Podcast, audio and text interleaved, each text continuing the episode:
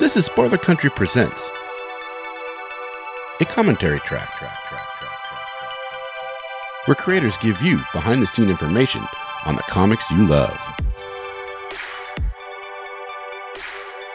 All right, welcome back to Spoiler Country. I'm Ken Cregan Fat. Right over there is Mr. Horsley, and today it's a special edition. It is. It's the start of a new thing. Yeah, it's going to be a whole new sub series, and our first installment is with the creator of Dead End Kids, Frank Gogol. And Johnny, why don't you lay this out? What we're going to hear? Yeah, sure. This is a cool idea that came to us, you know, from from Frank over to Casey, and it was like, hey, what about a like an audio commentary? And we're gonna steal it. Thanks, Frank. Um, what about an audio commentary for the comic book? Like they go through going through page by page, kind of like you would for a DVD commentary for a movie, and kind of giving background on panels or on ideas and where things came from.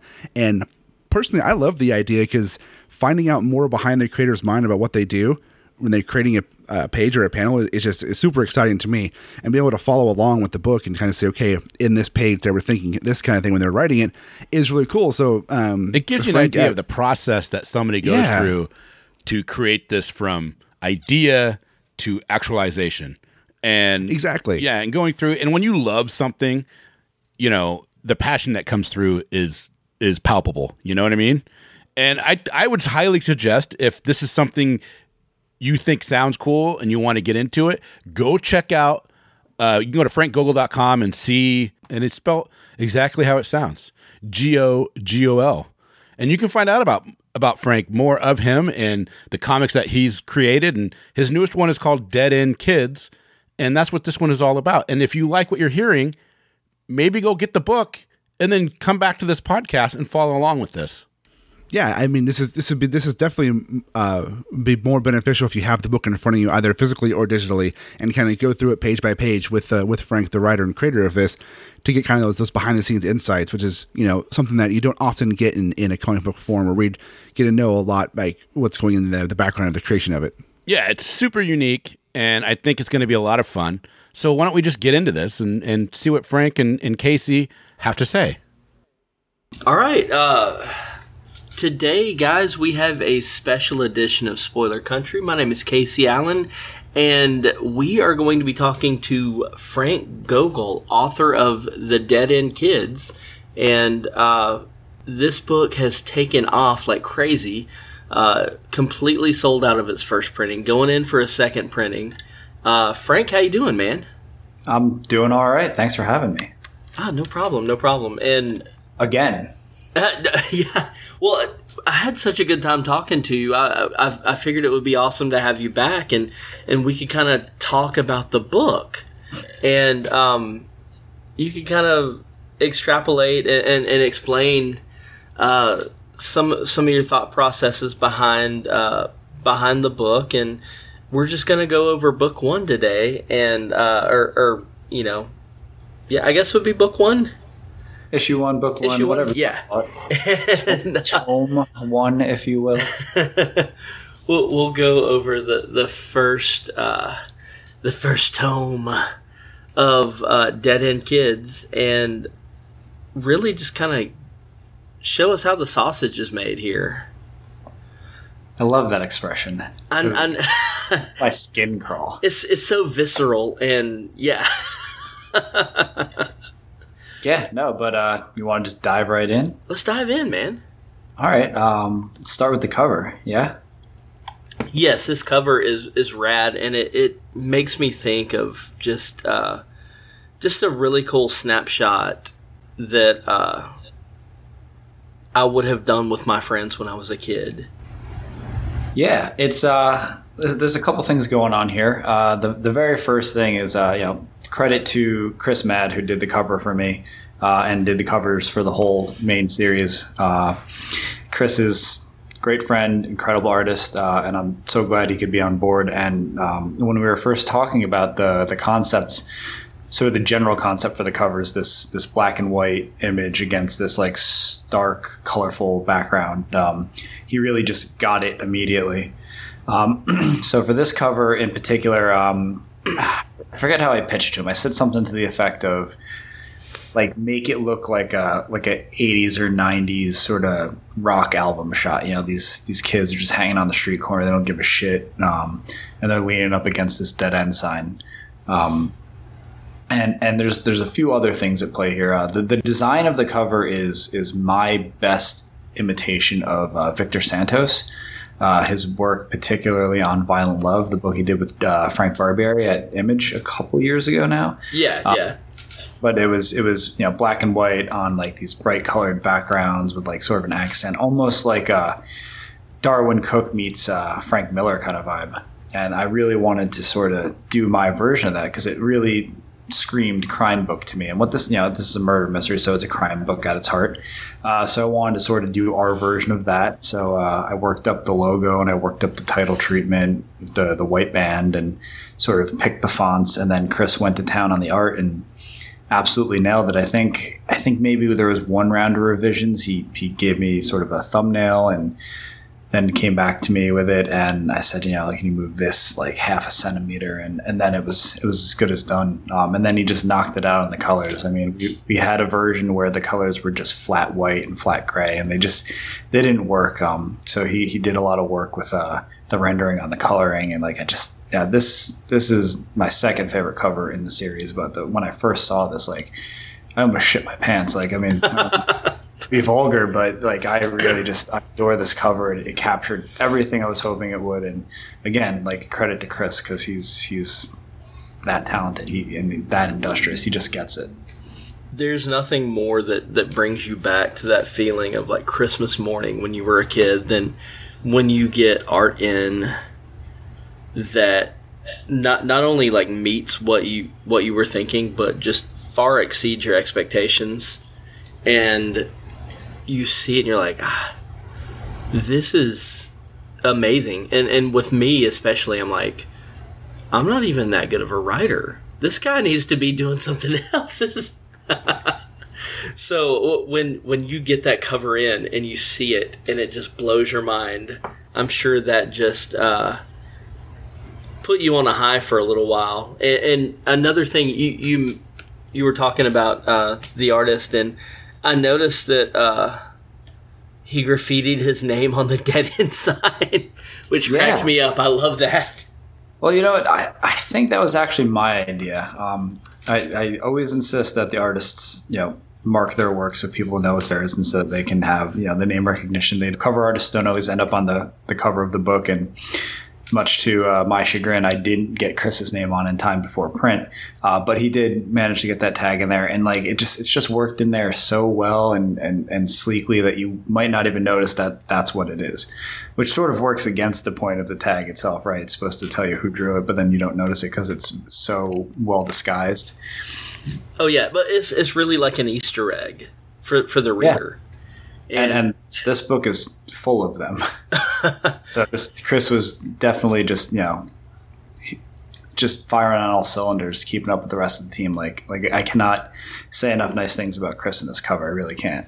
It, one thing I'm excited about uh, with, with, this talk, especially, is is getting into those Easter eggs as, as we go along because I, I, kept finding things and I was like, hmm, that that's an interesting choice. That uh, there had to be there had to have been a little bit more thought behind that than just some random application of like, oh, this might look cool. But um, we'll find out as we go through. Oh man, yeah, yeah. I can't, I can't wait to hear all this. All right, so uh, let's let's open up the inside cover and take a look at the uh, the credits page. Which there's not a lot to say here, but you know, it's definitely worth noting. Um, when I write a book uh, and I, I, write the script and hand it off to the artist, I, I get a little antsy um, because yeah, my role is essentially done, right? It's in other people's hands, and I'm just sort of managing the process. But I get kind of idle hands, so I do a lot of design work on my books. Um, on my first book, Grief, I designed the cover, um, not the art, but the the trade dress and, and, and, the chapter pages and worked really closely with the artists who did those. Um, and that and in this book it was the same case. You know, I took Chris's background and, and tweaked it a little bit and then laid uh, this grab of uh, one of the panels from inside the book on the first page, um, and did the the credits over it, and sort of what I assumed and felt like was a sort of '90s handwritten kids kind of font. Um, and like I'm, I'm pretty pleased with how this page turned out. It, it feels it feels uh, not iconic, but uh, yeah, just sort of whole to me. Um, yeah, no, it's it totally very makes much sense. And and it fits in line with my design sense. Like if you see any of the books that I design covers for that aren't mine or that are coming down the line that no one's seen yet, um, I have like a real Jonathan Hickman um, vibe to my stuff with like white space and and and white outlines on things and, and things bleeding over. And this really, I was I was very pleased when I found like a way to have this sort of 90s mashup children's look fit into that aesthetic that I usually have a little more of a clean design for. Um, now this it, it's weird. This is one of my favorite pages in the book, Pro- probably because my fingerprints are so all over it. Uh, but yeah, no, this this came out really nice too. Um, to toot my own horn. No, no, it looks great. And it, you were talking about having, you know, a, a particular design aesthetic, and, and just from what I've seen of your work going back, um, you that, that's something you've never been scared to uh, to put out there, and it's always been. Uh, you, you've always impressed me with that. Ah, thanks. I, you know, I just I think a lot about branding and and sort of like there are a couple different ways you, readers can latch on to you, and, and one of them is sort of if you have like a particular style you work with. Like I try to, you know, keep all of my books and my art sort of similar enough that you could say, "Oh, that's that's Frank's work," um, and that that just helps with recognition. Like, you know, my banners have it, um, and if you see one banner and then you see another banner, you can sort of intuit that they belong to the same person, and I I think that that's important. Um, and I'm not sure it's something that enough thought is given to by by creators. Like I, you know, it's, most of their effort is on making the best book they can, and, and I think that's that's obviously the goal and the purpose. But if they have a little more time and they put more thought into this, I think that some people with really awesome work could get a little more recognition for their work. Um, but that's an entirely different conversation. Oh yeah, I mean, you could write a class on it, I'm sure, and especially after um, doing all the stuff that you you kind of put yourself through school in this over the past few years, and now all that's kind of coming to fruition. So um, I'm sure you have a lot to share. Yeah, no, definitely, um, and those those are several other conversations. um, so so let let's let's move on into okay. So, uh, I guess it would be page two. Pa- page three. Page three. Of, yeah, we're both looking at the PDF. Page three, uh, story page one. Uh, so this is where like the story proper kicks off. Um, and and this was one that I just sort of saw in my head. This this and the next page, this sequence right here, I just sort of knew it from the start. Um, so just a little sort of annotation background on this. Uh, there are sort of three things I really wanted to get going in this this early couple of pages.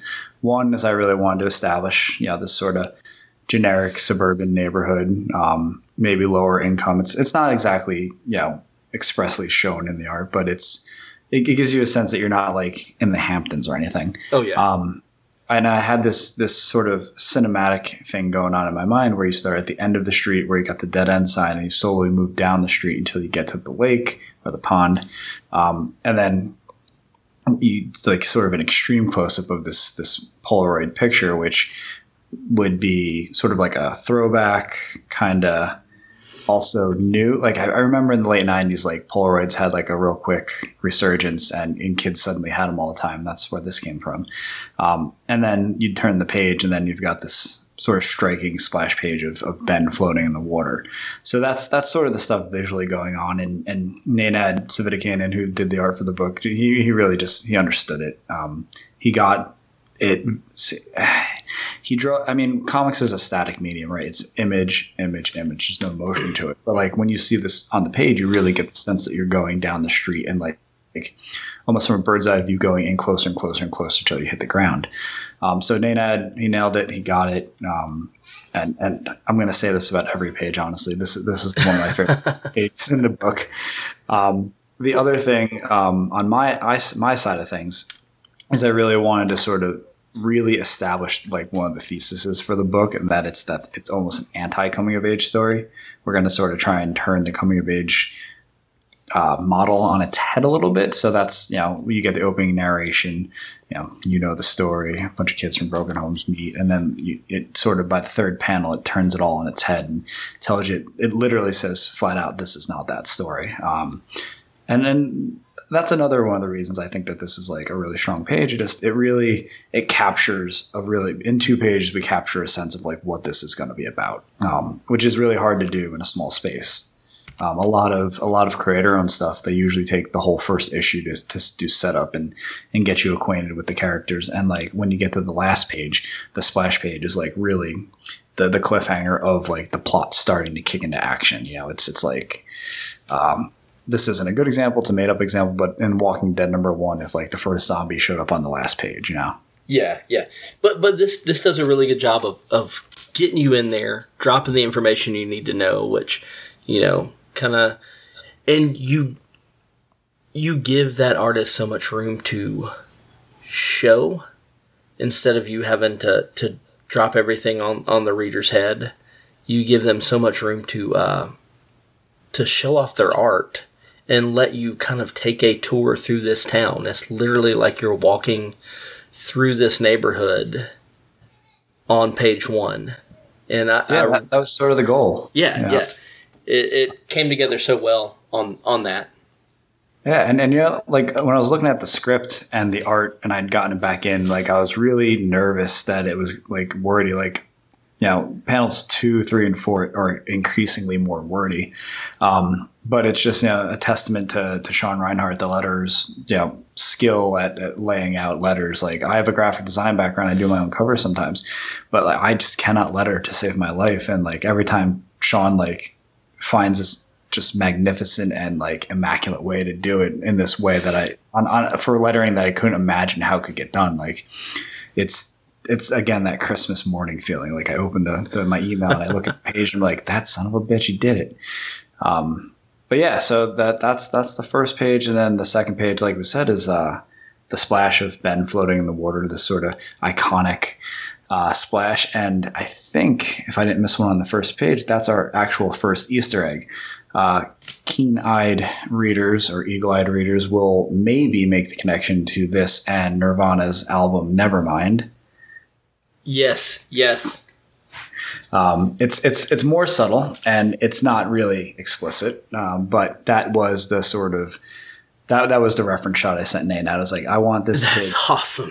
I want this kid so fucking dead in this water that he looks like the baby from Nevermind. That is that is I think- awesome. I think even in one of the mock-ups uh, at the penciling stage, Nenad had the dollar bill in there uh, just for reference, um, but I might be making that up. and th- this page just kicks you in the gut because you you've been fed about in in the first page of of the story you you know that uh, things aren't as good as they could be. And but then you you turn the page and boom this kid is just floating in the water.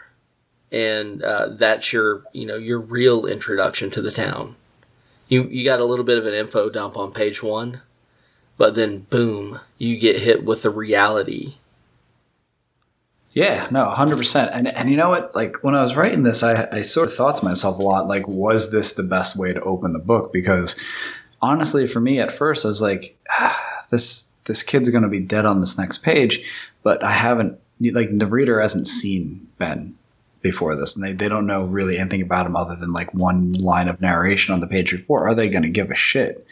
Um, and I think that I sort of circumvented a lot of that by within the space of the first issue, letting people get to know the kids more, and it sort of has a retroactive impact. Uh, it's definitely impactful on its own, but I think by the time you get to the end of it, like you look back on it, and it has more value and more feeling to it than it did like when you're reading it for the first time. Yes yes for sure. And uh so let's can we move on a little bit to um to to the uh what was your choice what was your decision behind having the offsprings lyrics? Was that just something that was kind of in your head as as you wrote this? Or uh Well, real quick before we move on to that, I'd like to point out the Source Point Press proudly presents. Um, if you're looking at this as a two-page spread, the the Ben page would be on the left, and the the title page would be on the right, and that was just something I really felt was important to do. Like I want the publisher and, and the people who make this book possible to be a part of the book.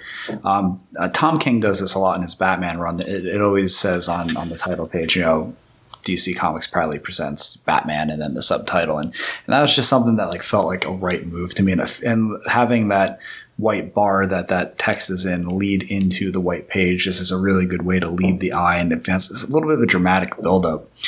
Um, so then we're on to the the title page, which is page four, five of the uh, the PDF, uh, and it would be the one, two, like fifth interior page, um, or sixth interior page, something like that. Some number of pages. um, but yeah, then we got the title again, uh, the subtitle for the issue, which is Wonder Years. Uh, I went out of my way as hard as I could to name all of the issues after other coming of age stories. So this one is named after the TV show of the same name, The Wonder Years. But also it's a it's a play on you know these are the best years of your life and how ironic that is in the, the scope of and the grand scheme of these kids' lives. Um, it just it, it made sense. The second issue is called Holes after the young adult book Holes um, and the third issue, I won't reveal the name of right now, is not. I bucked the trend there. I set up expectations and then I pulled the carpet out from under people. um, so you asked about the Offspring lyrics. Uh, you know, I fought really hard not to include these. Uh, I, I, didn't want to be that guy who, you know, inc- had lyrics on the on, on, one of the pages in the book, but uh, this song, like, it just it, in the timeline of my life, it's from about the same point. I think the song came out in '98 or '97. Uh, the book's set 99. The the content of these lyrics is is so poignant and and like on brand for this book that the harder I tried to make it not be part of the book, the more it forced itself in.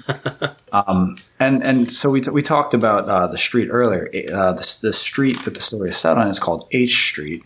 Um, and I grew up on a street called Herbert Street. So that's sort of like a personal Easter egg.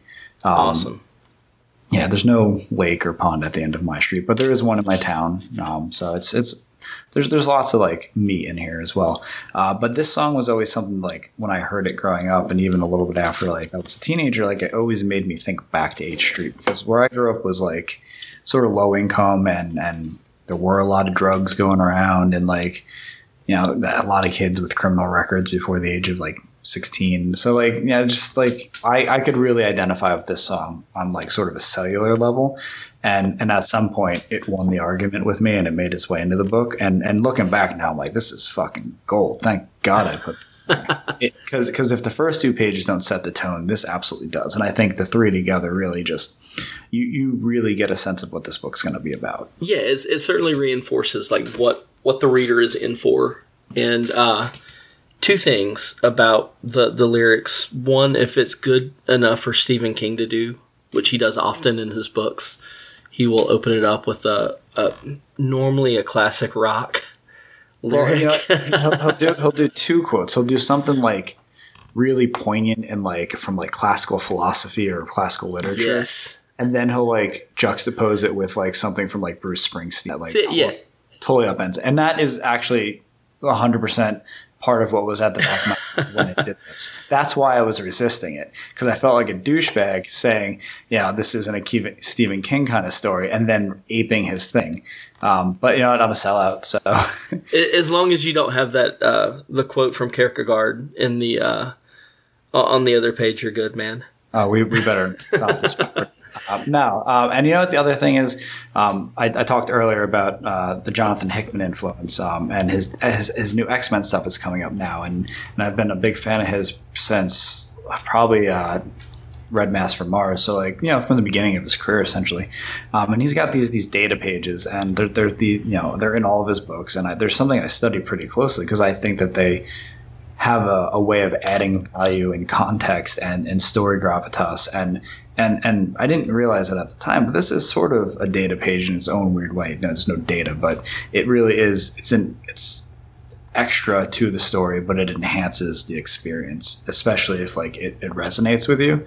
Um, so I, I, think that you know if I could be so bold as to say that I'm, uh, you know, avant-garde here, uh, this, this stuff like this, I hope will keep working its way into comics and become more regular and, and we can sort of because you know the story structure is fairly well known. People read a lot now and they know the beats. And when you know a book is 20 pages you know you know the last three pages are going to be sort of like the cliffhanger or the denouement. And if, if it's uh, the last issue of a series. So like i like these little things that break up the pace and make you read slower and make you read differently and make it a little more unexpected. And, and this is like a smaller example of that. I'm sort of off on a tangent but um, I like Jonathan Hickman, apparently. that hey man, that uh, you, are you're in a big group of people because apparently he is killing it right now. I need to check out that uh, the new X Men. It, it will have inspired. It's inspired me to want to buy an X Men book, which I haven't done since I was about nineteen. So when Astonishing came out. No, oh no! Before that, I gave up. Um, oh God! I, I quit reading after the um, when they killed Professor Xavier and it was the Age of Apocalypse, and I liked that storyline, but I gave up after that. I was really big into Generation X. Okay. And then um, the the writer changed and the art team changed, and I, I wasn't into it anymore.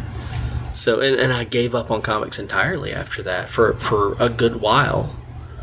But a enough lot of the comics would make you want to quit comics too. So Hickman stuff is good though. Check it out. I, will have I'll have to. Um, w- one thing that I, I, gave up on comics to to play more music, and uh, one song that we covered in my shitty high school band was uh, "The Kids Aren't All Right" by The Offspring. So I know this song uh, from stem to stern, chord changes and everything. I was actually uh, thinking earlier today if I could still remember uh, the the power chords to it. God, we're, we're so in the weeds right now, but I, I know, I know. I, have, I, have, to talk about this. I googled the singer for the first time ever. Didn't even know oh, his Dexter name. Holland. Dexter Holland. His name was Dexter. I didn't know it was Dexter Holland. And this guy is a friggin' he, he's a genius. Oh, like, oh yeah, he, yeah. He was like a math like savant when he was in high school, and was valedictorian, and and like I think he's got a PhD in, in, in math or rocket science. Or, no, molecular biology. That's yeah. That's, so what a fucking weird, amazing person. Oh yeah, yeah. I should strive to be like him. He um he went back like the music thing was was taken off, and he kind of. Uh, put off on writing his thesis for the longest, and then he said, uh, "You know what? Offspring is, has done well. I have more than enough right now. I'm going to take a break. And he went and, and finished his uh, PhD. So, uh, there you job. have it, kids. Yeah. It's never too late to get an education. Yeah. So, okay, th- this page right here, I think, is probably my favorite page, or, or the okay. next few pages. Okay, yeah. So the next uh, four pages are essentially a sequence, um, and I tried to do a couple things here. Um, so right now, if you're reading the book, you are going to be on the third left-hand page of the book. It's the one that starts with December 13th, 24 hours earlier. Um, so here's where I sort of righted my wrongs of sort of diving in with the, the splash page about kids that you don't necessarily care about. We go back 24 hours and we spend a page with each kid to get a real sense of what their home life is and what their damage is and and, and what's going on. But also, um, you know, you'll see as we go through the pages, I tried and was mostly successful at sort of having each scene set up the next scene a little more each time. Um, so on this first page, we've got Amanda, who I admit is my favorite character by far. You can tell by her her design is the most complex. She's got green hair and a hat, and I was so so interested in. And I, she was kind of a weird way. She's kind of like like my Barbie. Like I was just dressing her up, trying, having fun trying outfits with her. Um, but uh, yeah, this this is our first look at like the actual '90s setting of it. So her room is just decked out with with probably more '90s references than I can see. There's there's some older than 90s, um, but uh, in the script, I literally uh, put had the bare basics. I had Amanda sitting in a chair at a desk taking a, a burned CD out of her iMac. or, or, was it an iMac? Or is that what those were it called? Lo- it looks like yeah, the old um, the old yeah. uh, Macintosh. Yeah, I, I forget what the yeah. at home weird bubble colored one was. I think it was called the iMac. I, I grew up poor, but I had a, a friend that um, his his girlfriend had one, and I thought it was the coolest thing I've ever seen. I, have still never seen one in real life. I wow, it doesn't even have a CPU. You just it's all in that big ass shell of a monitor. so yeah, everything else on this page is is Nenad. Um, the posters, the little references, all the, the text on the posts. I mean, he really went above and beyond. Um, thank God, because um, I'm not not sure it would have felt so 90s if if he hadn't.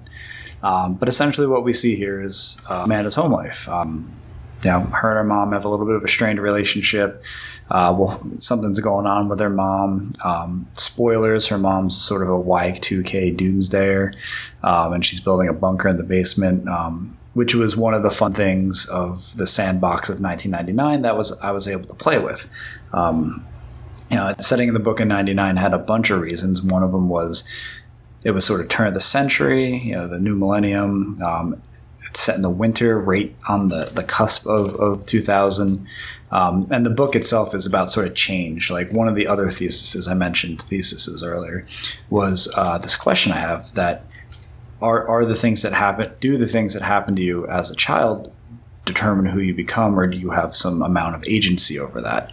Um, and so, in, in, in, a, in, a, way, the book is about change or lack of change, and and playing in the 1999 sandbox really lent a lot to that thematically with like you know again the new millennium and and these kids who are in eighth grade on the cusp of high school and all kinds of things going on with that. But you know, we get this sort of little walk through her home. I love this second panel on the page. Like the light beams coming through the window are so extra. And Nenad was just so proud of them, and they're the first thing I noticed, and they stand out like just, just a nice little artistic flourish, and that wasn't in the script again.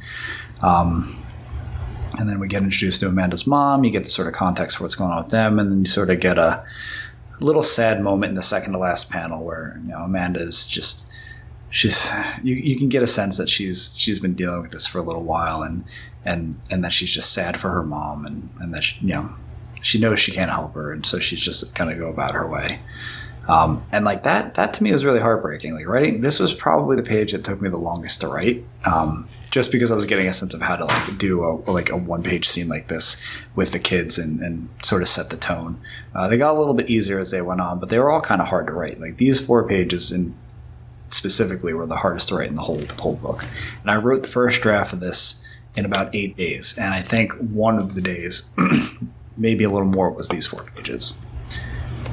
And what if if you don't mind, what what I see her going through on this page kind of parallels what I think a lot of people are going through now with with the current climate. Um, uh, politics, and, yes, sure. Yeah, older people and young people, yeah. And I mean, Seeing, that, that was it wasn't anything I meant to get into, but like it's a hundred percent like yeah representative of, of things like that there's just there's a cultural and societal and, and generational divide between these two people and it's just causing such a fracture point for them. And seeing people go off the deep end.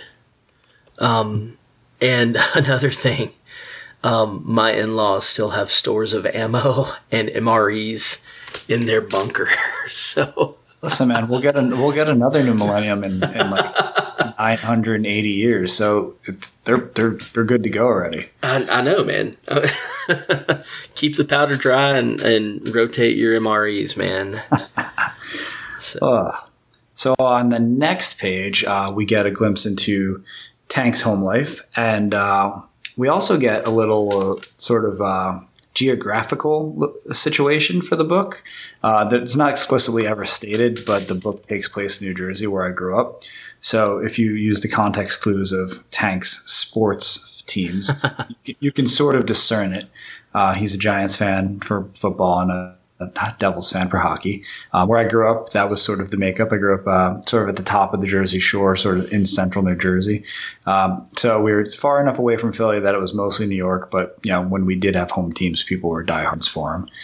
Um, we, we spent a lot of time working on these logos too. Like I, I did a lot of research to make sure that they were like oh. mid to late nineties accurate. Like that's that's a very old Giants logo. That's awesome. Yeah, I didn't even think about that. That is Yeah, it's yeah, it's because they the- the redesign dumb every few years. right? Yeah, Um, so yeah, um, and then in this first panel, we've got uh, Tank sort of doing his morning routine. He's putting his glass of water and just took his medicine. The medicine and is going to play a big role in Tank's character in general. He's um, that's not really gotten into too much in this one, so I won't yeah. Let's not give it away, man. everything. But he's he's he's obviously taking medicine for something. On, on a later page, you get a little more information about that. But he, he he's not well, um, to to say the least. Um, and and then we meet his parents who are sort of detached in their own weird way, um, which comes off in this scene, reading it in a, in a sort of vacuum without the rest of the context from the rest of the series. Um, sort of almost as if they don't care, and it's really not that. Um, but it's it's enough to make you feel for him. Like he, at, at, at Tank's like core, he's he's he's alone. Like he just wants his family to be his family, and they are kind of detached from him. And, and they they've got some other things going on. Like there's the panel, the little extreme close up of the past due bill, and Oh yeah, yeah. The context clues are there for sure. yeah, and and the parents taking extra shifts, and him sort of, yeah, it's not explicitly stated, but he's going to eat dinner alone that night. You know, there's just, you know, I, God, I, I, my friend Casey uh, read this at the script stage, and and she calls Tank Hound Dog Tank because he's just sort of this sad, movie. you know, But it totally makes sense. Yeah. unfortunate. Yeah. Um, but yeah, I, I really love Tank too. I mean, I want to say I'm going to say this, but all the pages I'm going to say about this, all the characters, I, I I really just fell in love with this book. Like, and I think, yeah, hopefully some of that passion oozed into the, the actual product, and that's what people are clinging to and enjoying about it. Um, so on the next page, we get to Ben, you know, our our victim from page two, and this of the four, I want to say this was the the quickest to write, but the hardest to write, like from sort of an emotional draining standpoint, because it, it's it's got a word and a half of dialogue on it. The rest of it is told through the art. Um, again, we've got panels with the context clues. You, you know, you see Ben walk into the, the living room, and it's, it's morning. You know, say it's like 8 a.m., 9 a.m., who knows? But it's morning. And his dad's passed out with a bunch of beer cans around him, holding this picture of him and a woman who is Ben's mother, um, who we'll talk about a little bit more later. Um, but you see this really sweet moment where you know Ben just puts puts the blanket on his dad and, and then he heads out. It's it's it's it's a it's, Ben and Amanda in a, in their own weird ways in their scenes sort of take on the role of the parent. I noticed that. sort of Yeah. Taking care of the parents. Um, and, and that's sort of something that I saw a lot growing up. Like, I think, I don't want to speculate too much on like why this would happen, but I, I know a lot of my friends growing up and myself included had to grow up a little faster and do things younger than, than some other people had to do them. Like I, I was, I had my first job much earlier than, than I think most kids, most kids probably get the first job in high school. I was, I think I had my first job when I was 12. Um, and just, you know, that, that, I don't know. There's something very tragic to me as as a, a reader, a writer, and a person about that that child who has to, for whatever reason, take care of their parent. Either the parent's not capable, or they had children too young and they never grew up, or, or whatever the reason. Um, but this this scene really like strikes chord with me personally, um, and and I, I say this from the point of view of once the book was done and like the letters were finalized and and it went off the print like i stepped back and became as much a reader as anyone else. Like i couldn't edit the book or change the book anymore. Like it was done. So all i can do is read it now. And like the scene i find still very affecting. Yeah, and if I think if you would have put more dialogue in or or done it any other way, it would have been too much. And this is just uh, walking the the tightrope of of making it as effective as it can be, um, without going overboard, and Yeah. it uh, it really impressed me how um, how your artist especially did did the uh, did the emotional beats on this. Yeah, Nan- Nenad, he he got it. Like I, throughout the whole process, I had to give him very few notes. Like, yeah, we sort of had to retroactively add a prop in one scene in the third issue, and I think that was like the biggest thing, and like maybe flip a panel just for the lettering. But otherwise, like I mean, he just he got it. Like part of the reason I wrote the book was so I could work with him again. And he does drama and, and real life stuff. Like he, he'll draw aliens and superheroes. He has for me before. Um, but really it's the, the day to day sort of slice of life, people being people stuff that he really excels at. And, and like, this is case in point that, that that's a fact. That's awesome. Yeah. So on the next page, which is the last page introducing our, our children, uh, we get sort of Murphy's home life. Um, and without getting in too ahead of ourselves, we'll get into some of his reasons later. Uh, but Murphy's sort of the, the bad kid, right? Like this, this scene is essentially him sneaking into the fridge to steal a beer, which every 14 year old kid probably has done. Um, and I and I think that was sort of what I was going for. I wanted Mur- Murphy is hard to relate to because he's angry and he makes a lot of decisions that are a little extreme, and he, he doesn't necessarily make himself very sympathetic throughout the story. But I wanted to sort of dress him up as this just you know, he's a regular kid who's hurting and, and he's acting out. And, and I think that a lot of people when they're, you know, 13, 14, 15 go through that. And, and that was sort of the doorway into making Murphy relatable. And then on top of that, you know, you sort of get this context from this scene that, you know, these aren't his parents. Um, he has a very strained relationship with these people. Um, that these people, his, you know, his foster parents are sort of at the end of their rope about it because um, it's, it's, it's been ongoing. Um, and that they're just they're they're still kind in spite of how how frustrating it can be and and he's being kind of a dickhead to them like I don't know, not for nothing. If somebody offered me, is it pancakes or waffles? I can't remember now. Uh, is it pancakes? Pancakes, yeah. Yeah.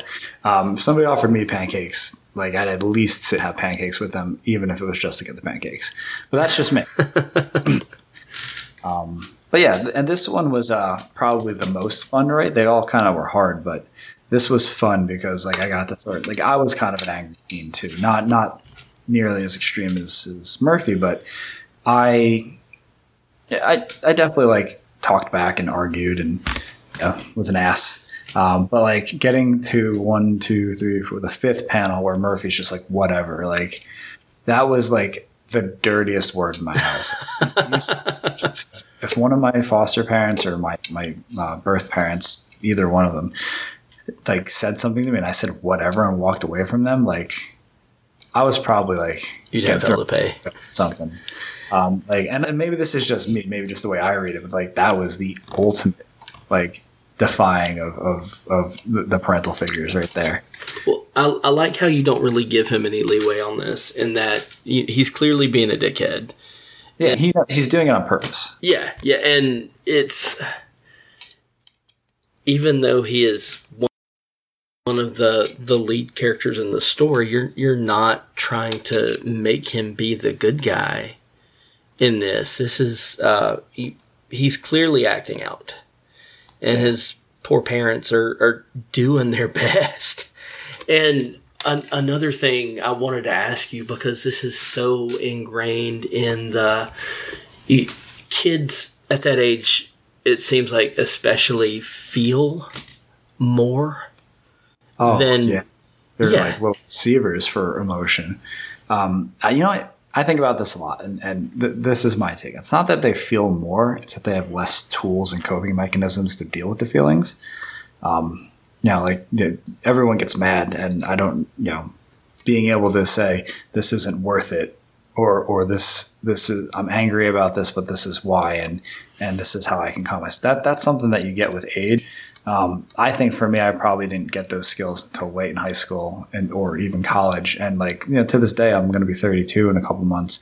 Um, um, it's still like a constant refinement of growing as a person and, and, and, and doing it. And I, I consider myself to be one of the more level, relaxed people. So like there are people who are better at this than me, better or worse than me at it.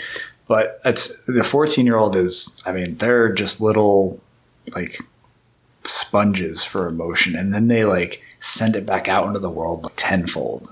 Oh yeah. And it's usually violently.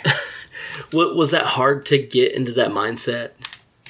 Because yeah, yeah, I think so. Like like I said earlier, like there's there's a lot of me in some of these characters, and Murphy definitely is a, a, a pretty strong reflection of a lot of the stuff I, I think of myself as a child. Um, so like slipping into that like glove. It, it was easy and hard. Like I, the dialogue came pretty easily. Like uh, children talk a certain way, and like I, I, I, I hear children talk too often, if you ask me. Um, but you know, just like I know what it's like to talk back to people, and I just had to sort of sit back. What, what would fourteen year old Frank have said? You know, what, what, what's a more PG way to say "fuck you"? Like you know, it's uh, PG thirteen. Um, but I, I don't know. Honestly, this scene was less about establishing Murphy than it was about establishing like of the four kids, he's got the like the most. Their life isn't perfect. They're still middle class at best, and they live in this sort of rundown town. But they're one of the the more better off families, and they they have sit down breakfasts. Know, this is sort of like in direct contrast to Tank's life, right, where he walks in and they barely have time to say good morning to him as they're walking up the door, and these people are having like a sit down breakfast. And and in, in spite of him having the best home life, he's the most shitty as a result. So it's sort of like a lot of what I did in this was set up things and, and sort of establish a pattern and then sort of pull the rug out after a couple beats. Like that's the narration on the first page. That's these four pages in the sequence. You have shitty life, shitty life, shitty life, good life, and then still a messed up kid. So it's sort of a juxtaposition inverse of what the other kids are going through.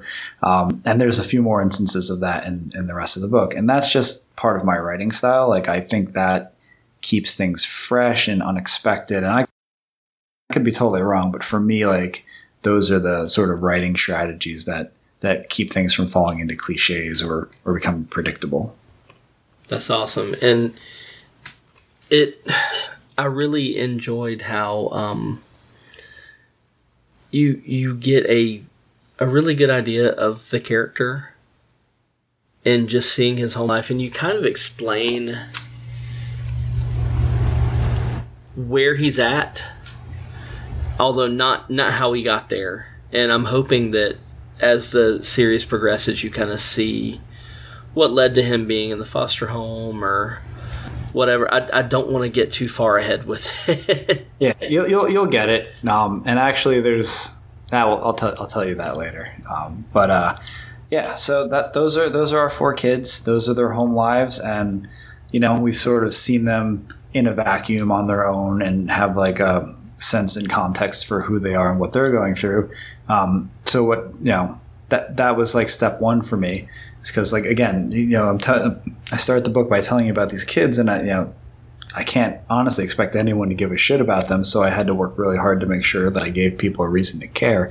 Because you know the the concept's pretty cool. It's like Hardy Boys meets uh, you know the Stand by Me kind of jam. Um, but like most people, if they come to to a book for a cool concept and the characters don't ring or speak to them in a certain way, they usually don't come back. Like the concept's enough to get them there, but you got to give them reason to stay. So I wanted to make sure that people cared about these kids. So those four pages were about giving you a sense of who they are on their own. And, and if that's the case, the next four or five pages are about giving you a sense of who they are with one another and like what those bonds are. So when you flip the, the next page, uh, you get uh, Amanda, Tank, and Murphy hanging out at their clubhouse. And this was like one of the more fun couple of pages for me to write, for sure. Um, I don't know about most people, but I just assume that most kids who grew up in the 90s in the suburbs, like, built forts in the woods. Like, that's what me and my friends did. Oh, yeah. And we got up to, like, all kinds of no good in there. Um, but uh, I really wanted this to be an aspect of it. Like, uh, the, the, the, one of the names for the genre is like kids on bikes. You know, you've got that in like Paper Girls and, and Stranger Things. I, I was really adamant that these kids wouldn't be riding bikes. Um, a because it's winter and it would be incredibly dangerous, but B uh, just because like I yeah, wanted this to sort of be again the sort of anti coming of age story in some way. Um, but I, I wanted to give them some sort of like iconic childhood uh, thing that was from my own childhood. So I gave him this really great fort in the woods, which Nenad drew and like absolutely smashed it. Like it, oh, it's almost like it pulled it out of my brain. This looks so very similar to one of the the players. It's ramshackle and yeah, yeah. Like if, if that outermost wall was made out of a like a like a wooden fence instead of like plywood, like it would be exactly the fort that I had growing up. If you blew on it the wrong way, it would have fallen over. We oh. had we had one of those, and we had a I had a Heather, Heather Locklear poster hanging up, and uh, this kid named BJ stole it. But uh, jokes on him because his name was BJ. poor, poor BJ. Poor, poor Heather.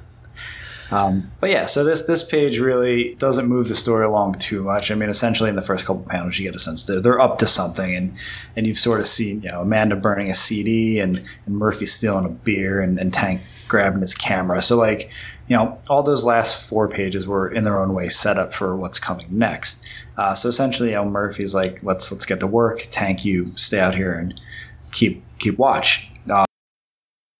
And this is where I flexed my comedic muscles poorly or, or not poorly. That's up to the reader to decide. But this book was originally supposed to be a comedy, sort of like four kids walk into a bank, and it veered wildly off. it just it I cannot write funny. It turns out, um, but I wanted to make sure there's something sort of lighthearted to the book. Um, so we have this you know sort of tier three panel sequence of, of Tank watching, keeping guard, and he almost immediately falls asleep.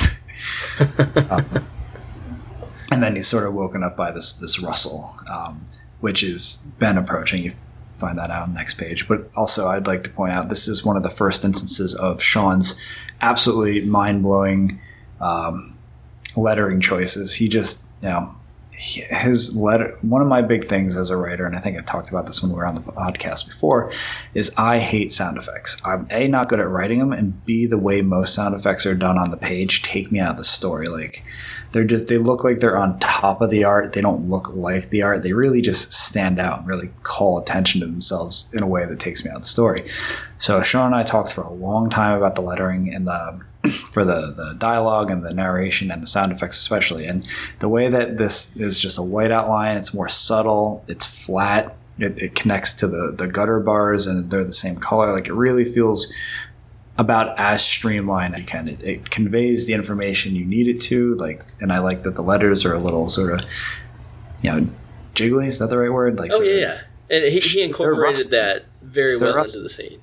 Yeah um, it's it's almost unnecessary, but it's it's it absolutely sells it needs to. So you've got this great little three panel sequence of him falling asleep and then waking up, and then he, he runs and he said, "Guys, he's coming." Um, and then the next page, this is probably the most fun page in the whole book. It's some of the most colorful page. It's one of the more colorful pages in the book, and you've got Ben walking into the clubhouse to find out that his friends have thrown him a surprise party, which is like straight out of John Hughes or Stephen King, and and on the same page, I call both of those guys out. Um, but uh, like I like like I said, like the first four pages of the kids each on their own was really about establishing who they are, what was going on with them, and then these couple of pages and the couple of pages after were really about. letting you know and feel why these kids need each other and how they take care of one another and and like you know like I, I think when readers get to this page get to the bottom of this page, and then think back on page two. Page two with Ben's body floating in the water, like you feel a loss. There's a hole suddenly, um, and that it was like I said, like I needed to earn that feeling, and I, that's what these sort of six or eight pages were about. Oh yeah, yeah, totally. And you you see them acting like happy kids when their home life is not good, and you realize that oh, this guy is holding them together. He's the glue. Yeah, I mean they're they're all sort of the glue in their own way. Um, no, it in in the the character notes, for instance, um, Tank has a heart problem. That's why he takes medicine. He's the biggest guy in the group, and he has the like he's the most handicapped of all of them because he has this very almost debilitating heart problem. And like I want him to be this very gentle giant, and and he has a, a, literal broken heart that doesn't work, but he's also like the heart and soul of this group. Like he's the conscience. He's he's the you know, the, the the guiding hand that tries to make sure everyone's safe and and doing the right thing. And and Ben is really he's he's sort of like the big brother of the group. Like we we talk about it on the next page, but he's the guy who throws your punches so you don't have to. Um, and they all sort of play like some little role like that in the group. Amanda's kind of like the mother, which is sort of reflective of of her role at home, and Ben's kind of or uh, Murphy's he's the leader. You know, he's he's the rebel without a cause, and he's he you know, calls the shots, and, and people listen when he talks. He's got sort of a charisma about him, um, but he also like you know make sure his friends have beer. Like I mean, they they they just take care of each other in this weird little way each. Um, some some other little things about this page. You're going to see more posters. Um, in this scene, the posters aren't so clear. In later scenes with the clubhouse, you'll see like there's a Pixies poster in there. Um, there's a Tarantino movie poster in there. I think uh, more Offspring. yeah. Um, but uh, you've got the you find out what Amanda was running onto that CD for uh, anyone who was born after the year 2000. We used to put music onto CDs using a computer. It's called burning a CD. Uh, you couldn't just download it from iTunes at the time. Uh, and it was a Blink 182 song, All the Small Things, which was ah, like the number one Billboard Top 40 song the year before in 1998. Um, and yeah, they got a boombox and, and they take this group photo and that's sort of a callback to the last panel on the first page where you see the photo. And like i think that's like a little bit of an extra punch right there. Like when you put those two things together like you know something was going on with ben. He had the photo with him. And yeah there's there's there's more mystery here. I swear, I think my wife had that the model um, Polaroid camera that uh, that your artist modeled that after. It's it's quite possible. We most of the research was done looking at technology from the time, like making sure the camera and the iMac look right. Oh man, the, the walkie-talkie. There's a walkie-talkie coming up, and just making sure that it was like a model that could have existed in the late '90s. Um, so yeah, that's that that's the the bulk of like setting up the characters and i i yeah i gotta say like i feel i feel like we we did a good job the, between me Nenad and sean. Like we really there was a hard like mountain to co- overcome there with like getting people to care about the characters especially after like you find out one of them's to die. And i feel like we did the best we could and it really did end up being pretty effective. So um, we're, we're moving on to the next page here, and this is the first time I've, I've really seen an antagonist, really. Yeah, yeah. So um, this scene is two pages, and what it does is set up two antagonists, really, um, sort of like an alpha and and not a beta because he's not, but a, a secondary uh, antagonistic force, and they're antagonistic in different ways. And and you know, savvy readers will say well, this is a murder mystery. There's, there's probably red herrings. And well, let me tell you, reader, this book is not about the murder mystery. It is a murder mystery, but that's not the point. It doesn't really matter who killed Ben. It's it's about it's about the journey of finding out and what happens along the way. But anyway, we have our first antagonist, Bulmer, who is the neighborhood weed dealer. He is, if you couldn't guess, uh, modeled after Fred Durst. That's what I thought. yeah. Um, so in, in my notes, I uh, for Nenad, I said Fred Durst meets Trent from Daria. Um, all, all of the the characters had like a little '90s character reference. Uh, Douchey backwards hat. Yeah, uh, I mean, just a punchable face. Yeah, no, absolutely. Um, but uh, like for for instance, uh, Tank uh, most people probably won't. I don't think anyone will see it, but once you say it, um, he's modeled slightly after Bobby, Bobby. Hill. as um, soon as you said that, I was like, Bobby yeah. Hill. Yeah, and uh, Murphy is a little Jonathan Taylor Thomas, a little uh, what's his face who played uh, uh, the son in T two. Oh, Edward Furlong. Yeah, he's got his, the hair is a little bit matched after him. Yeah. I think he jacket like that. And the, so like there's every character has like some kind of visual root in, in the 90s in some way, shape, or form. Um, so Bulmer, which was the name of one of my neighborhood bullies, I've immortalized you, you son of a bitch. Um, yeah, fuck you, Bulmer. Yeah, that's exactly that's exactly how it's. Bulmer's gonna listen to this. I'm like, I, I was really misunderstood. Well, you know what? I don't want to give anything away, but I I made it one of my chores in, in issue two to make sure that you you understood and cared about Bulmer. So that, that that's a little spoiler. So I won't go too far, but um, there's there's no character who doesn't have a silver lining. Don't like, make us feel feelings. Oh, you're gonna feel all the feelings. Um, so yeah, Bulmer's the the neighborhood drug dealer, and even in this scene, you sort of get this little sympathetic view of him. He's just trying to say what's up, and like he's got this reputation, and he's trying to sell the kids weed all the time, and they they basically tell him to fuck right off. They don't want anything to do with him. Like he really was just saying hello, and and his automatic reaction, and in a lot of ways, is a little bit of a foil for Murphy. Like he's quick to anger, um, takes it to extreme, um, and he flips this uh, switchblade. Um, and in in the the script, I had a hyperlink for a reference for the Switchblade, and I don't know what happened, but I must have sent Nenad the wrong link.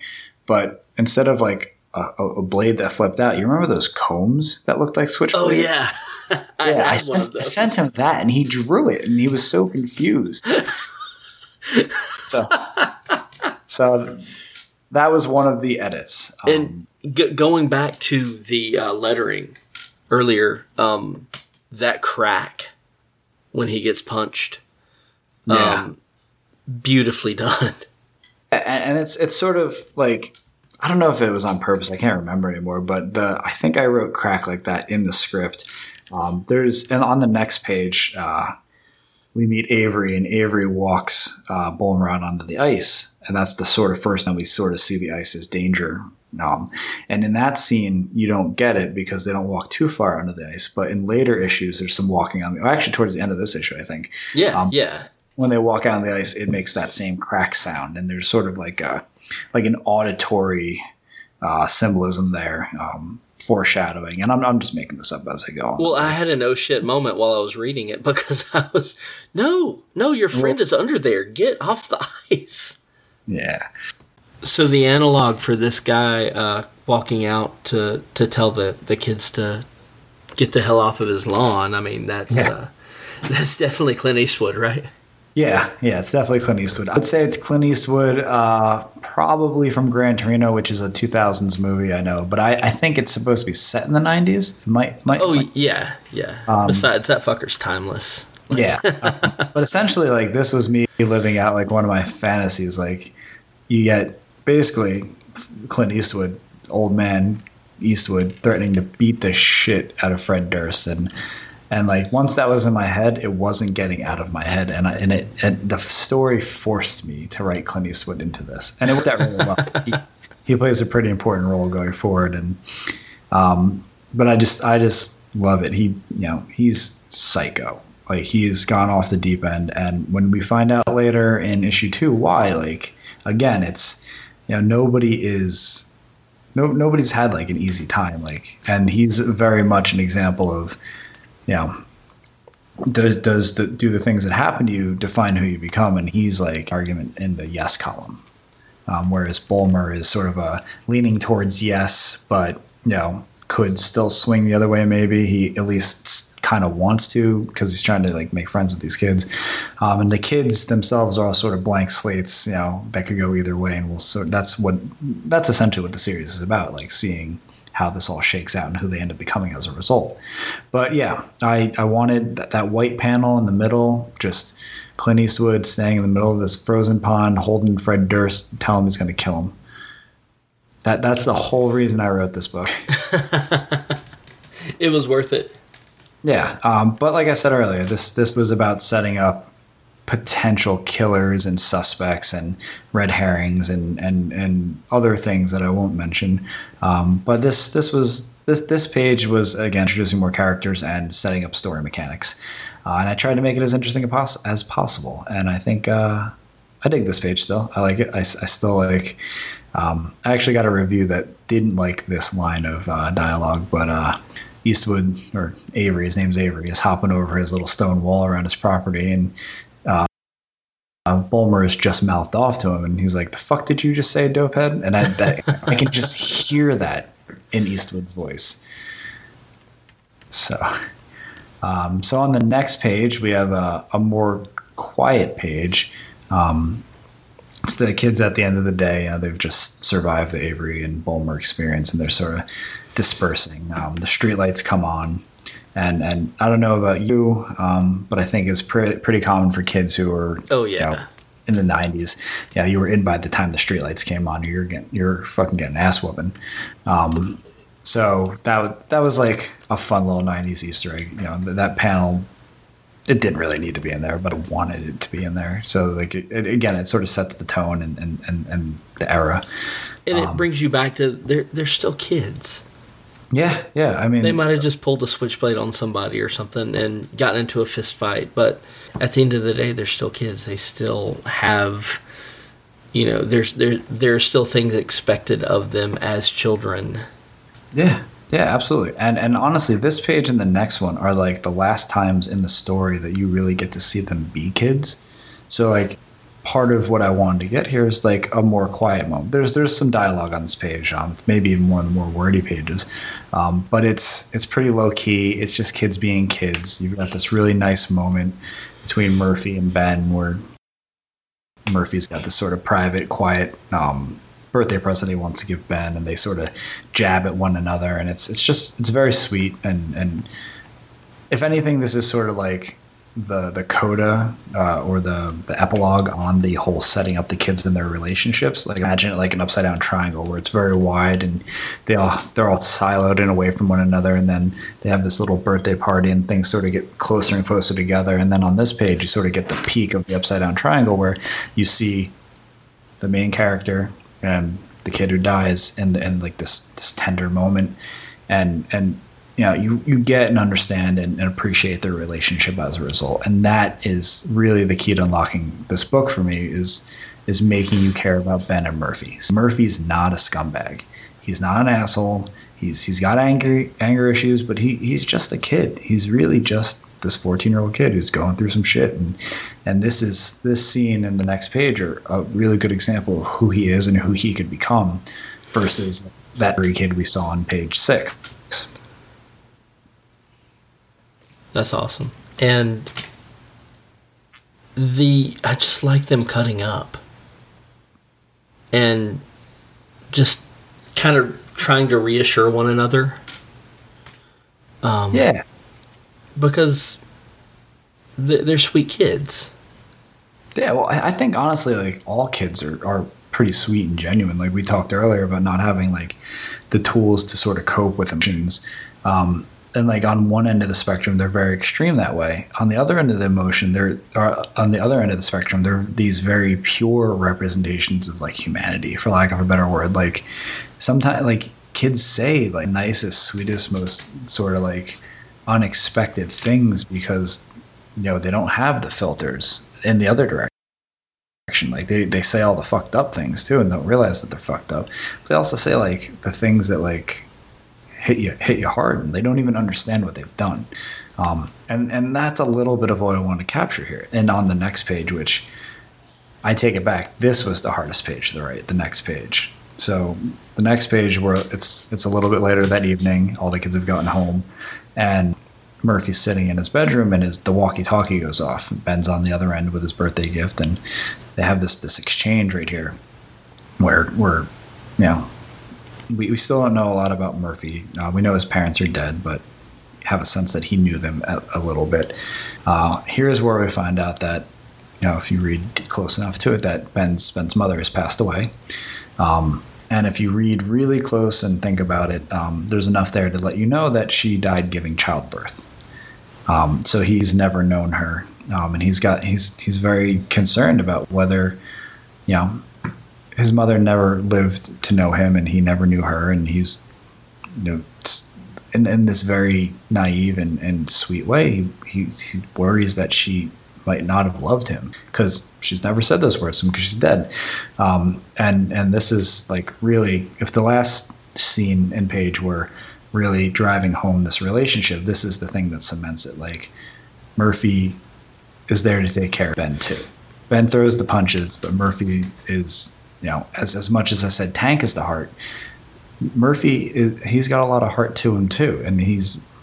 I mean, it's just this. I don't know. I wanted this to be like the very tippy top of that upside down triangle, like the most fine point. Like if you just read this page in a vacuum with no other context, like you would get everything you need out of it and still probably come to the same conclusion, feeling that these are two very close friends and who who are taking care of each other, shit going on.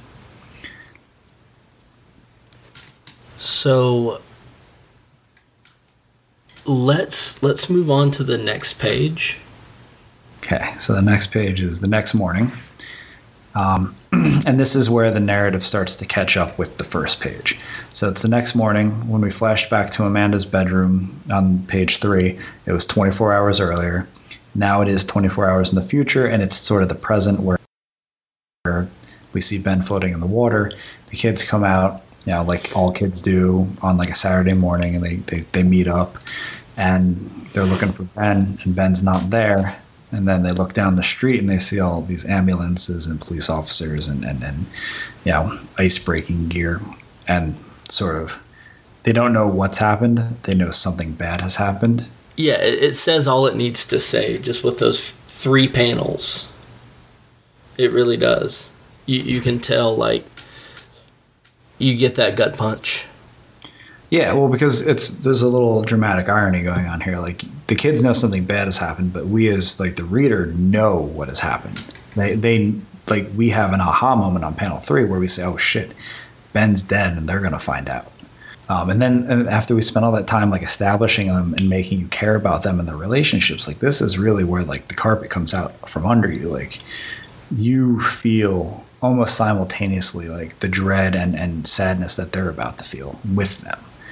Um, and then, so the next page is just this black page because for two reasons. One, because I wanted the story to just pause for a second. I wanted to linger on that moment and like really drive home like the absence. Like Ben is missing. Like there's like a gap almost between Amanda and Tank on that last panel. It's not intentional, but like sort of knowing what you know, like like there's a sense of missing um, and then I wanted I wanted to linger on that for a minute. Um, I also needed to keep my left and right pages where they belong, um, so that way page turns stayed where they were. So I'd insert this black page to keep things correct, or or add a page to the script. But this was like a much more effective and emotional solution, I thought. Um, so when you turn that black right page, you open on a, a left hand page of Ben's funeral. I think it's the only all quiet page in the whole book. No, no dialogue, no words whatsoever. Um, and it's just, it's really what's what I wanted to do here was essentially set the scene, and obviously you, feel bad for these kids. Um, but that middle tier of panels where you've got Murphy and Amanda and Tank all in what's essentially one shot, but divided up by the gutters. Really, like that sense of isolation and loneliness and sadness they're feeling, you know, sort of driven home by, you know, this thing that comics do, having gutters. Um, yeah, and they're they're feeling their own pain. Yeah, they're they're very. I mean, uh, in the next panel, they're all holding one another and sort of, you know, it's they're they're in this together. But like, in, you'll see on the next page, they're each really dealing with it in their own way, and this sort of foreshadowing that. So when you get to the next page, they're back in the clubhouse, um, and they they've, they've got a couple of beers again, and they're sort of toasting to Ben's memory. And you know, for Tank, it's it's this Tank Tank, Tank can be pretty pragmatic, and he's like he's already sort of at the point where he accepts it and he understands that what's what's happened has happened and he's he's just very sad and sorry that it's happened amanda's in a place where she just she doesn't even know what to do. Like literally, all she can say is "fuck." Like I mean, like so, and, and that to me like is really representative of her character and the way she would react to things, and it's very different from how Tank would react to things. And then you've got you've got Murphy, who's you know, in classic Murphy form, classic as it can be, you know, since you met him like ten pages ago. Um, but he's he's, he's doing. Yeah, he's bitter about it. Like he's he, his natural mode of reaction to things is anger and this is just another example of that. And you know i wrote a book called grief and it's about the five stages of the grieving process. So this is this is like ingrained in my storytelling at this point. So he's in this denial stage. He's like right between denial and anger. Like he he doesn't want to believe that things went down the way they went down and he's pissed off about what went down. Um, now essentially you know, the cops have ruled, ruled it an accident. You know kid fell through the ice. There's no sign of, of foul play or anything like that. And so yeah but murphy's like Ben's not a dumb guy. Like he's a sweet, smart young man. Like he wouldn't walk out on the ice. Um, and and you know, on the next page, we sort of get Murphy's rationale. You know, why would he do this? And and you know, just a few pages ago, Avery was like, "If I catch your kids down here, I'm going to put your asses in the ice." Like, yeah, too much coincidence going on here for Murphy. Um, So he he essentially says, "No, this this doesn't add up, and we're gonna fucking figure it out." Um, so then we move into the last sequences of pages, which are some of my favorite ones visually. Like, Yes. I wasn't sure what, what these were gonna look like. Nenad had um, started drawing them. I saw I saw like the out the, the, the pencils and the inks, um, but the colors I wasn't really sure how he'd pull off. And he, he came up with this sort of visual style that to me is very distinct, and it carries over into the other issues when there's nighttime scenes. Um, but it's like this purpley black kind of. It just feels very gray and winter to me, and like know, I I'm a big sucker for colors and like I, I appreciate all colors. It's my favorite part of comics. But when they're like stylized and and like sort of monotone or or or thematically colored like those are some of my favorites. Like uh in in hickman's uh pax romana there's there's some really great thematic coloring and it's it's not it's not typical and it's not photorealistic but it really drives the point home that it's trying to make and and that's without me telling him that that's what I was hoping for, he really did it, and it looks. I, I think it looks great, personally. All right. So going going into the the next page after this you you kind of see the kids putting together uh, and, and kind of finding a clue Yeah. So this this sequence is uh, four pages, right? Um, and on the first page, we you, know, you sort of get the establishing shot, the kids arriving at the lake, the pond, um, and you get like on the previous page, Ben or Murphy says we're gonna we're gonna do something about this. He doesn't say what. So now we get the concept of what his plan is. He wants to go try and solve this murder, and this is where it kicks into like the murder mystery part of it. They're on the case. They're they're Scooby Doo, without the fun and the dogs and and the, the not real stakes. Um, so they, they they get to the lake and they they sort of go their separate ways around the lake, looking in different areas. And like that's sort of a small thematic choice. Like I wanted to sort of split them up again. Like I spent all that time sort of bringing them together and establishing. Now they're sort of spread out again, and that for me that created sort of a sense of vulnerability. Like they didn't have each other back them up, and like they're out in the dark. And then that first page in the sequence ends with you know Bulmer or not uh, Avery looking out his window, watching what they're doing. And again, uh, savvy readers are going to say, "Oh, that's a red herring," or, or "There's, you know, it's probably not him." But I, I want to let everyone know that I really spent a lot of time trying to subvert expectations and, and, and and sort of turn things on their head. So, like anyone who thinks they know who the killer is probably has no idea what they're talking about. Um, but so on the next page, we get you know Amanda checking the sort of edge of the pond.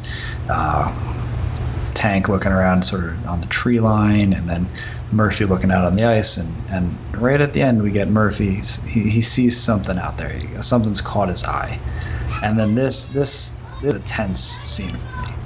Um, and I'm, I'm actually looking at an unlettered version of this PDF now. I just realized. Um, so, but I, I believe that there are. This is where we start getting the crack sound effects back in, right? Yeah. i'm look I'll take that as an affirmative. Um, but I'm on the I'm on the second to the last page where Murphy's walking out, and yes, he's got cracks. actually there, there's no cracks Okay, so, so he he's taking his time. He's being gentle, um, and he finds Bulmer's knife. And and again, you know, red herring or or what's this doing here kind of thing. But essentially, um, we know Bulmer's some amount of dangerous. He's quick to anger, and maybe he's not the killer, maybe killer. But there, this adds a certain level of stakes. Like Bulmer was somehow involved with what happened. Um, and just as the kids sort of make this realization, who's fucking walking up the, the, the street with a baseball bat? It's Bulmer, and that and that's our cliffhanger. Um, so regardless of who the killer is, because again, it doesn't it doesn't matter as much as what's happening in the story and what's happening to the characters. They're they're now in a tight spot, and and you know Murphy has all the reason in the world to hate and want to hurt Bulmer, and Bulmer is coming up with with a weapon. Um, so th- I, I feel like for me that that's those are all the makings of an effective tease. Like it suggests what's gonna come, but makes me want to find out for sure. Oh yeah, for sure. And it this really hooks you right here and as it's, you know, kind of kind of hooked you uh let's do that to the listeners. And uh, we'll put a pin in it right here. Yeah. And uh, I mean, looking at that at that story, that last panel, and uh, Bulmer with the baseball bat, it's uh, it's about to get real, folks. Yeah, no, it's uh the next issue, if I could tease a little bit, is by far the most violent thing I've ever written and like looking back on this as we've been talking about it for the last hour and a half or so, like it this is so tame. Like this this setup chapter is quiet and it does what it needs to do, but things go way off the fucking rails really quickly next issue. Um, so for anyone who's listening, if you if you are a speculator and you ran out and grabbed the issue because it got hot, and yeah, you weren't going to read it, go read it.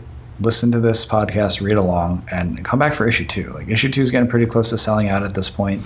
Um, it probably will. It'll probably go to a second printing, um, and it, it's worth it. It's it's. I think I've said this before. It's easily the, my favorite thing I've ever written. It's it's no holds barred. It's dark, um, and it's. I mean, it's really where this story comes into its own, and and the cliffhanger at the end of that one is just. It hurts. I, I wrote it, and I know it happens, and every time I reread it, it still it hurts. So um, yeah, that, that that'll do it for this one. All right, guys. Um, so uh, go to your LCS, look it up online. Uh, get this book, Dead End Kids, Frank Gogol. Frank, thanks again for uh, for for coming on, man. Yeah, thanks for having me, and uh, we'll talk about the next one soon. All right, looking forward to it. Well, that's cool. I can't wait to to listen to the next one. Um, Yeah. Just going going through and seeing and hearing the process and like what the why they did you know certain white space here and stuff there and, and I don't know just as a creator and as a, a huge comic book fan of the medium, it, it's that kind of stuff really excites me. Yeah, it's cool to see how no one does approaches it the same way. I mean, there's people that approach Yeah. it the basic same way, and and of course there's the quote unquote the Marvel way that that Yeah. went on for a long time. But especially when it comes to independent books, everybody has their vision is different, and how they get Yeah. to that end point changes. You know, and Right. it's kind of cool to see somebody that's how they thought about it and how they came up with their process, and then hopefully on the next one, something all new. Right, and you know, and, and as they as they say, you know, every, every process is different. You know, you learn you learn the best by doing, and you learn the best by learning how other people do things as well. So, you know, for me and for everybody out there who has an aspiration to, to create comics, it's it's good to to have your own method, but then also kind of take other people's methods and go, oh, I like this idea. I'm going to take that for my, myself and kind of build your own thing out of it. And that's kind of the beauty of this kind of commentary you get from there. Yeah, I mean, what a great way! And, and Frank's a good guy, so he he Yeah. he understands what he's doing, and he's done this many times. So can't really get a better commentary track and learning, especially if you're a budding comic book creator. Yeah, so thanks Frank for uh, for one for the idea and, and and thinking of us to come do it on there, and for letting us steal the idea for future stuff too. right? All right, So- Casey, thank you so much for for working with uh, Frank on getting that done. Yeah, and if, if you're listening to this and you enjoyed this, let us know because Yep. um I, I, I want to do more of these with more people, more more with Frank, obviously, but also uh and, and Kevin Joseph, I'm calling you out. I would love to have you come on and be be uh, do one of these with us with Tart as well. Yeah, and Stephan Franck on Silver. Stephan Franck with Silver. Yep. Yep, and there's a lot of other other guys out there that we'd love to talk to and go over everything. Uh, Big Tim Styles with Gorilla My Dreams. Oh, that'd be Just- great. Just to name a few, you know. So there you guys go. Well, we really hope you enjoyed that. Of course, we're Spoiler Country. We're heard everywhere podcasts are heard. We're on all the social medias that are basically out there, except for a couple here and there. But if there's one that you really think we should be on, please let us know. And John, you got some other things to talk about? Yeah, man, we got a voicemail you can call. Leave us a message at 707 656 2080. Yeah, man. Um, you can call 707 656 2080. Leave us a voicemail. Tell us what your favorite indie book is. Tell us who you want to hear come on and do an audio commentary with us. And uh, we'll do what we can to make that happen. You can check out our website, scpod.net. Get all of our episodes up there, all of our episode updates there. Get reviews by David, get some articles by Jay, and get more stuff that's coming down the pike as well. And uh, you also can check out, not check out, you can also email us at spoilercountry at gmail.com if you want to send us uh, either a book to review or you want to send us some thoughts, tell us how much you love us, tell us how much you don't love us or whatever. You can always email us there and uh, we'll, uh, we'll see it. We may not respond right away, but we'll definitely see it and get back to you as soon as we can. There you guys go. Now, don't forget to open your mind. Read more. See ya.